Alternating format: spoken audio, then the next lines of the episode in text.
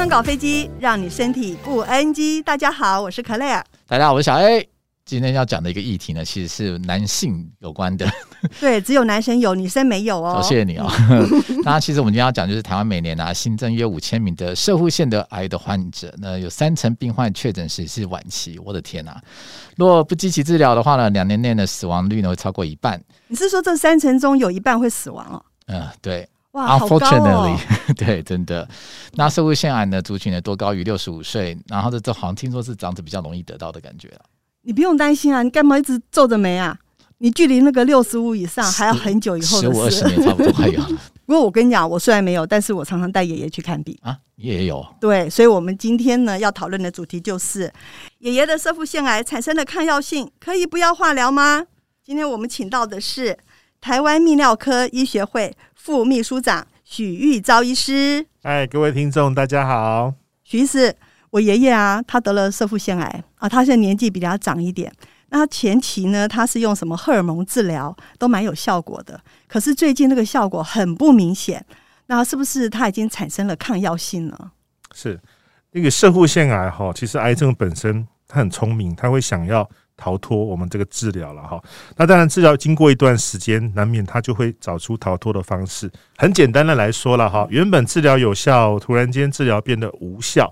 哦，那它可能就是因为，哎，癌症细胞产生了一些变异，然后我们讲说突变，像我们现在 COVID-19 很多亚型，亚型就是这样子变出来的。嗯，它借由改变自己身体的形状来逃避这个药物的攻击，然后就产生了所谓的抗药性。那医生，那既然已经产生了抗药性，像我爷爷这样子，那他现在怎么办呢？应该怎么样去让他舒缓或是治疗？当然，后续我们还是有一些更进一步的治疗方式啦。大家最常听到就是化疗，对对对，就是化学药物的治疗。嗯，但是大家对化疗也都非常的反感呐，哈，就是一听到化疗就觉得很恐怖，好像就很惨的感觉。副作用好多，他会很不舒服，对不对？对，掉头发，你看那个连续剧上演都是秃头的啦，哈，一大堆。但是我们生物腺癌比较特别，我们还有更进一步新一代的荷尔蒙治疗。哦它不会有这个化疗的副作用，那同样呢有可能可以达到相当好的治疗效果。我想问一下，那副那个所谓的荷尔蒙治疗，其实就是所谓的晚期的腹摄腺癌的一个治疗方式嘛？其实摄护腺癌应该这样可以这样说了哈，最早期的时候，我们希望是把它除恶务尽，拿干净，就是手术啊。那中期的时候，可以借由一些电疗啦、质子治疗啦、放射线治疗，嗯。那到了后期才会开始使用一些全身性的啊，比如说它可能已经有转移啦，跑到全身的，这个时候开刀或是局部的电疗已经不够有效的时候，我们会用荷尔蒙治疗或是化疗，用一个全身的治疗方式来去杀除这一些癌细胞。所以到了晚期，大概最好的选择还是荷尔蒙治疗或者是化疗。那医生，现在科技这么进步，难道没有发明一些新的药可以帮助这些患者吗？有啊，就是因为科技进步，才有这个新一代的荷尔蒙制剂。不然以前呢，传统的荷尔蒙治疗那个没有效果，要么就是选择手术，哈，把我们这个睾丸切除；要么就是进入到化疗的这个阶段。那现在是有新一代的这个荷尔蒙治疗，所以可以在中间再多多拖延一点时间。刚说的切除是人工去世哦。其实打治打荷尔蒙治疗就算是一种人工去世啊，那我们那个叫手术去势，因为我们知道说男性荷尔蒙大部分哈，大概百分之八十以上都是睾丸生产出来的。嗯，那我们把它睾丸摘除掉之后，就可以去掉大部分的荷尔蒙。所以我有的时候呢，如果药物治疗无效，我们会考虑用手术把睾丸切掉，但是这个不是每个人都可以接受，因为这个还是心理上有一点不太能够接受。男生不太能接受那个被切除掉吧？对对对对。那所以所谓的荷尔蒙的荷尔蒙治疗，其实就是让他的睾丸那边的肌，就是那个睾固酮、睾固酮素变少。对，因为这个生物现在很有趣哈，它对这个男性荷尔蒙非常的依赖哦，它是靠着这个男性荷尔蒙来长大啊，来滋生的。我们把它拿掉，它就。变得长得比较慢，甚至会消掉哦。所以这个这个所谓的去势疗法，或是所谓的这个抗男性荷尔蒙荷尔蒙治疗哦，这种这么多说法，都是去把男性荷尔蒙减低，来达到抑制或是消除这个生物腺癌的效果。那医师，你刚刚有说有有一些新药产生吗？是。那现在最好的药是呃，可以帮助他们的是哪种方式的治疗？哦，因为这个荷尔蒙哈，在帮助生物腺癌长大的过程，经过这个科学家研究哈，其实很多很多的步骤。好，那我们除了单单独把荷尔蒙拿掉之外，我们可以利用去介入干扰它这一些步骤，然后来达到降低荷尔蒙作用的效果。所以这个是我们讲说新一代的荷尔蒙疗法。诶，那我请问一下医师啊，那这种新治疗会不会花很多钱啊？健保其实使我们台湾的人真的是很幸福哈，台湾的健保它 cover 的非常的多哦。那当然这类药很贵啊，但是健保还是想尽办法去能够能够保障到人民就医的权利，但是它也不可能永无止境的提供新药嘛哈。大家听到新药，那就想要我要用新的，用最好的，对对对。所以健保它在这个效果跟经济负担之间，它会有一个取舍，是一定要到达某一种程度，某一些条件。符合的，他才会给给付这个所谓的第二代的新的荷尔蒙治疗。对，那当然，如果你不符合的话，你如果需要使用，那你就必须要自费使用。意思我有听说哈，现在很多药它有什么原厂药，还有什么学名药。那能不能请你简单的讲一下，到底什么叫原厂药，什么又叫学名药呢？原厂药、学名药，其实这是一个哈，我觉得非常善意的一个方法。怎么说？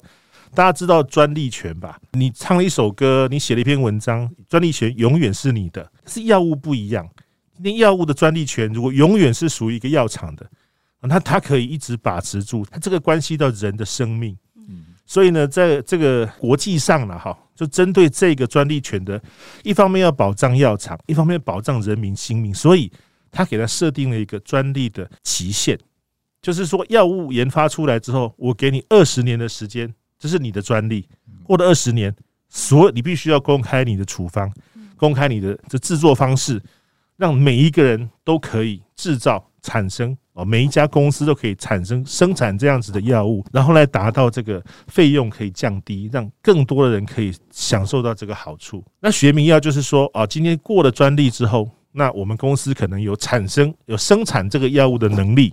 那我就可以，呃，借由它的这个成分呢，那我跟它生产一模一样的成分，那这个成分呢，当然不是生产就可以卖了哈，也是要经过各个国家的这个卫生主管机关核可，那认定说成分啊、生产啊、制剂没有问题，那它就会给你一个呃这个贩售销售的一个专利。啊，一个一个许可，那你就可以卖所谓的学名药。所以刚刚医师您的那一段话，我可不可以解释，就是说，一旦这个药原厂的药，它二十年到了以后，然后其他的药厂就可以来做这颗药，那药效是一样的，是这个意思吗？对，它可以合法的去仿冒了哈，我们可以这样讲。哦、那这个药物的效果啦，哈，必须要经过检验，确定是有达到一定的。跟原厂的一样的疗效，它才可以允许上市。所以学名药基本上哈，它的这个功用作用，它只是等同于这个原厂药的。但是价钱应该会差很多吧？那当然啦、啊，它省掉了这么多的研发费用哈，所以我们也不能够说原厂药就就一定特别的黑心哈。但是他们必须要有适当的回收。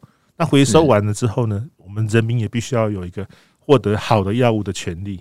所以刚刚医师你说过，荷尔蒙治疗有新药，那这些药就是现在的学名药喽。学名药也有，原厂药也有，都有。是的，那不管是原厂药或学名药，只要是能够通过健保审核的，它都有给付。哦，所以我们今天有打破迷思了。我以前都觉得好像学名药不好，因为我那时我因为在国外时，很多人讲说 generic 就是学名药嘛，那那很多人都觉得说学名药就是效果没有像。药厂出来的药这么的有效，其实这个是这是迷失，因为现在已经可以一等一这样的方式了。是，意思那像爷爷现在啊，呃，对这个药没有效，他要换药，那但是他并不符合健保换药的条件，那该怎么办呢？是，那当然健保有它的条件了哈。如果万一他真的不符合健保的条件，医师说不能够开立，而爷爷又有需要使用的时候，哦，那呃，当然原厂药跟学名药还是有一定的价差。那经济上如果呃有困难的话，不能许可使用原厂药，那你可以选择这个学名药，它可以有比较低的这个费用，所以也比较不会造成经济上的负担。那效果是一样的。是哦，好，那就安心多了。所以我要跟我的爷爷讲说，你可能要呃换药了，对不对？有现在有更新的药，可能要再接受更新的治疗。对。那能不能请医生在最后告诉我们，罹患这个癌症的那个病友一些小叮咛呢？是，我想罹患到社会腺癌，大家心情一定都不太好。但是我常常告诉我自己哈，如果一辈子一定要得一个癌症的话，我希望我得到社会腺癌啊，因为他得到之后，他还可以活很久哦，他不像肺癌、肝癌得到之后拜拜，半年之后我们就他只是去世而已。对，他可以活很久啊。那你越早期发现，越遵守治疗，能够存活的越久。但是我们台湾人啊，我们受到这个爱拼才会赢哈，跟忍耐，我们很会忍。所以，我们对于身体的这些不舒服啊，我们通常都是忍耐带过去。那我们反而希望说，当你身体有所不适的时候，应该要马上告诉你的医师，马上去寻求帮助。